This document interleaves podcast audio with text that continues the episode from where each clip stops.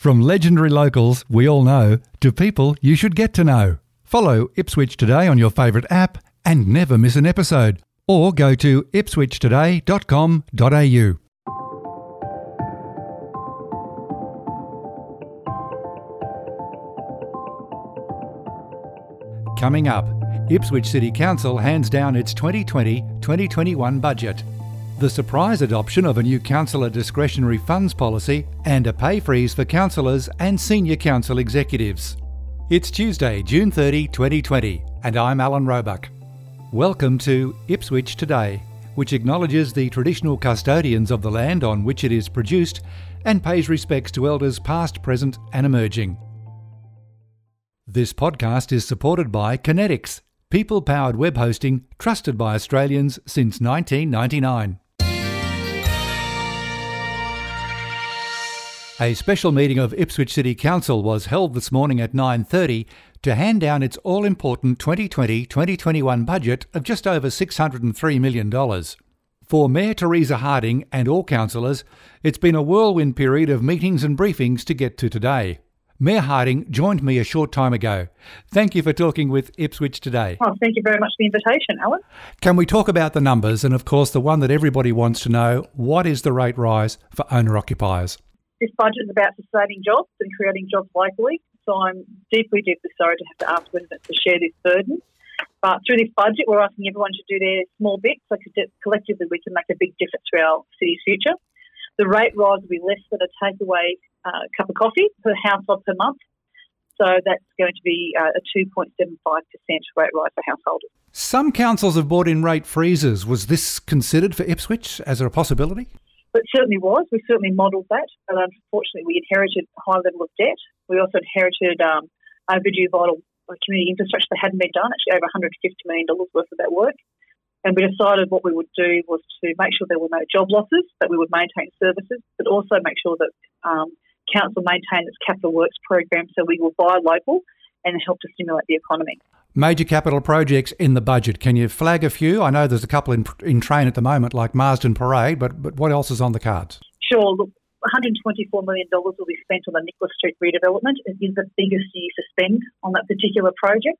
Um, so that's obviously a key focus for us here. Um, we're spending $26 million of ratepayers money towards road maintenance rehabilitation, which will add to the amenity and the livability of the city. Uh, this will be put forward to filling 5,000 potholes and repairing and resurfacing a network of over 1,500 kilometres of field roads. And we're going to be fixing up on about 300 kilometres of gravel road maintenance. Uh, we'll be completing the Marsden Parade realignment, which is obviously partway through.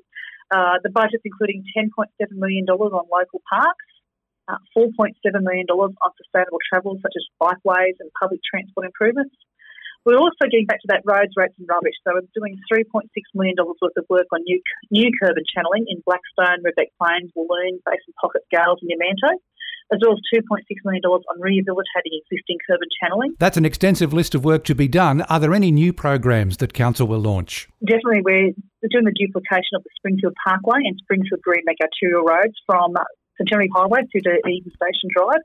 Uh, that gets a lot of congestion. It's a really important piece of work that gets, needs to be done.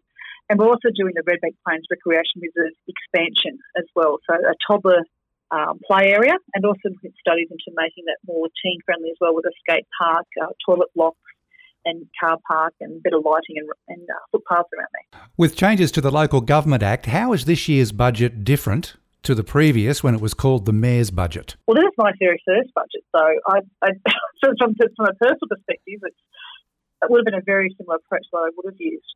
But yes, you are right. The, the law changed last year, so this is not the mayor's budget, this is the council's budget. So it means the entire council needed to agree. And in fact, in discussing it, we also looked at do we do special little sheets on each division? Do we to show what's happening in each division? And the council was decided they didn't want to do that. They wanted to take a citywide approach. So when we put forward our budget, we'll be showing what we're doing for the entire city, not just our little patch. Well, given the short period councillors uh, have had in office, how much influence did you have over the final budget, given that the organisation was probably working on the numbers since about last November? Yeah, that's right, um, Alan. So certainly the organisation had been working on a budget, but the councils do have the final say as the elected representatives as to what would start, stop, and go. Um, so we started off with looking at what our strategic priorities were. and then we moved on to the budget to make sure that was in line with, with our strategic, strategic priorities.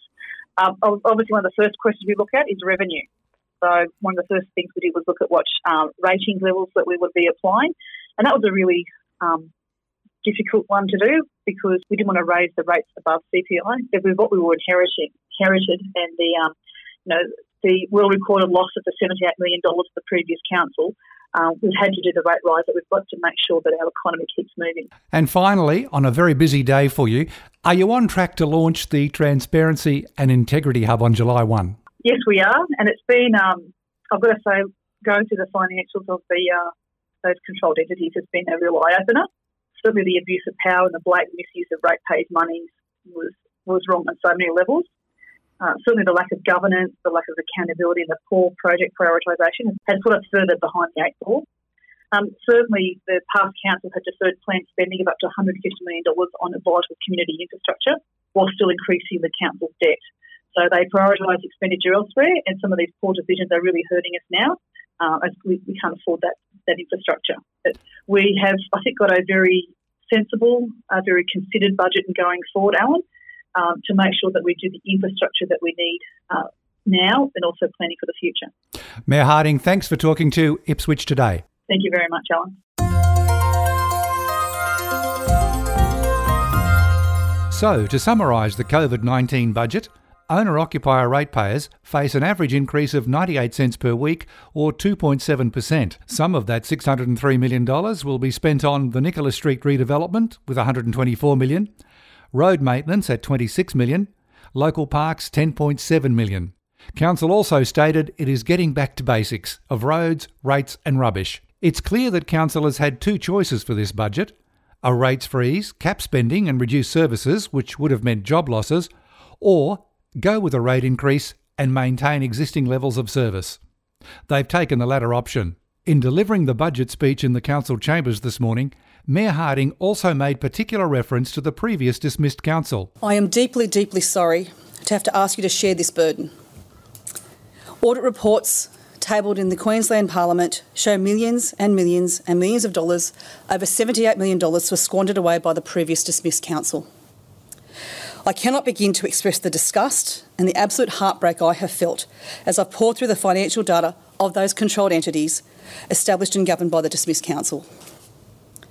When I think of every ratepayer who worked hard to balance their family budgets and pay their bills on time, some having to make the choice to go without uh, things and another, and then I think of the same dollars being spent haphazardly and irresponsibly by those, by those with their hands in the public purse.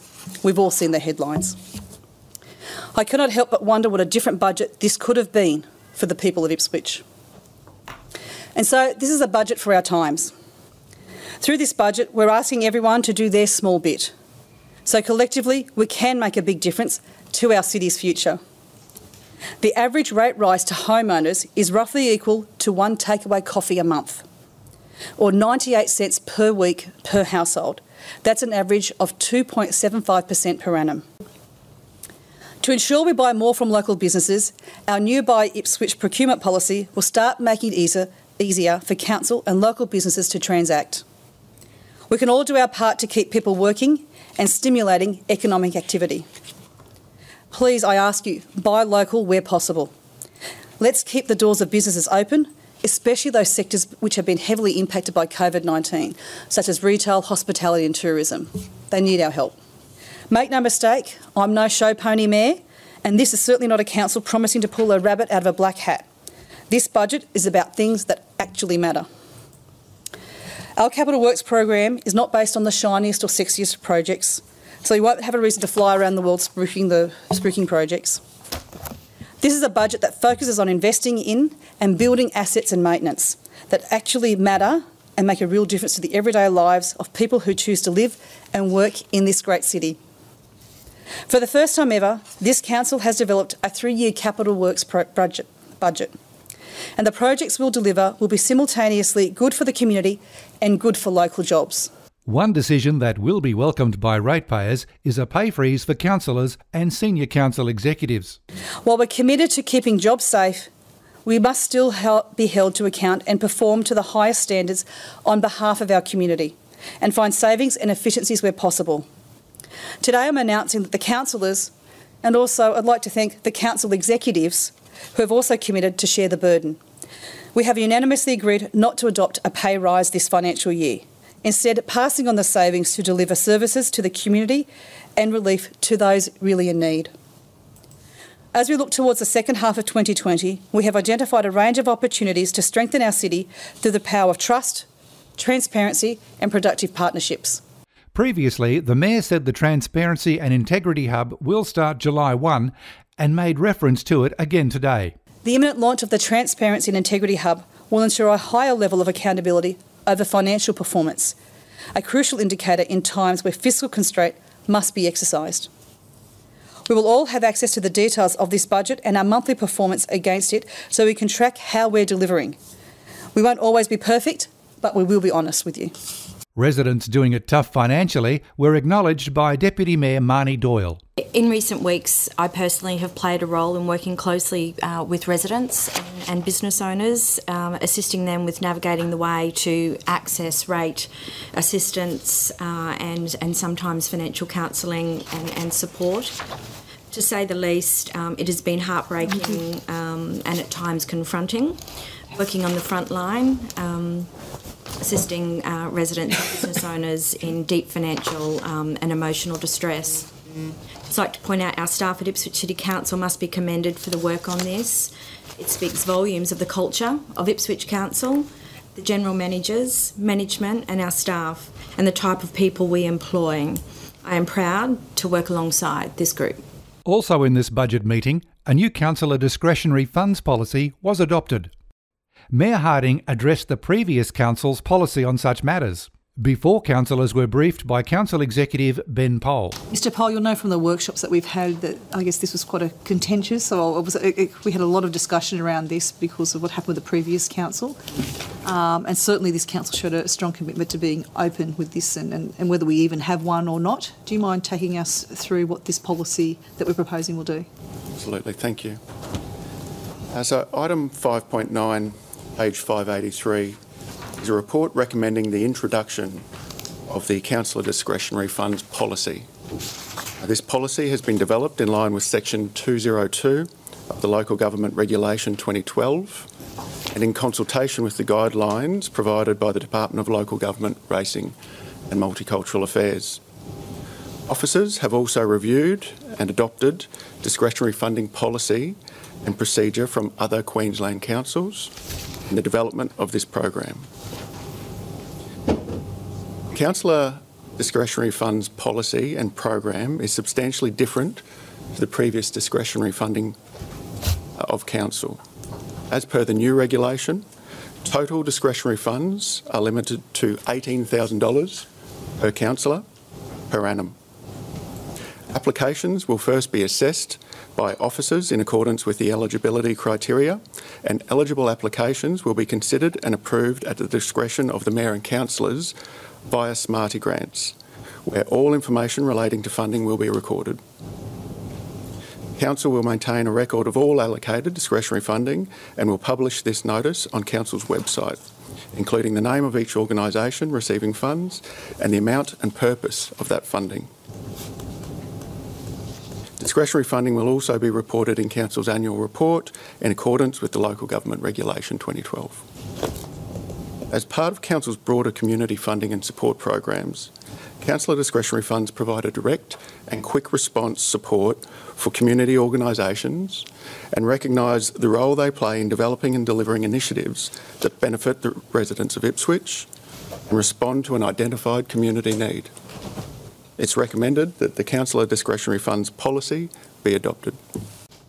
Just for, for my comment, um, under the, the um, local government regulation, it allows 0.1% of the local government's revenue from general rates to be used to, up, to be used for discretionary fund where this proposal is looking at, to be very honest, to be open, is uh, looking at each councillor, so there's nine of us, for up to $18,000 for use discretionary funding, up to $1,000 for, for each, I guess, event, and the councils can, can pool Um, that will be um, checked by council officers, but also be transparent. Um, previously, under the other, under the previous, so that's a total of one hundred sixty-two thousand dollars for a year that it could be. Under the previous council, it was actually one point four million dollars. So it's being tracked. It's being it's being done within the regulations.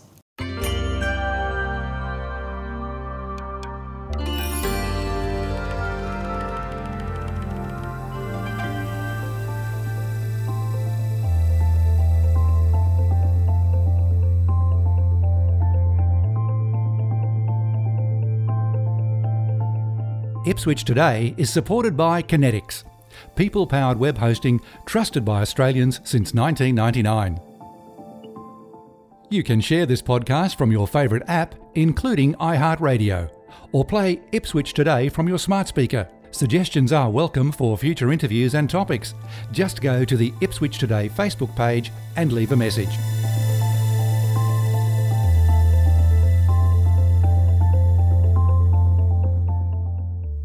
Music is from Purple Planet Music.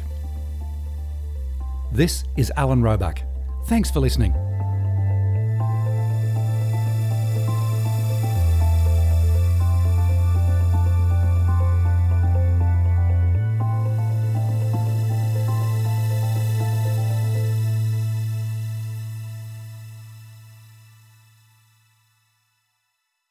Enjoying Ipswich today? Please share the love on your socials.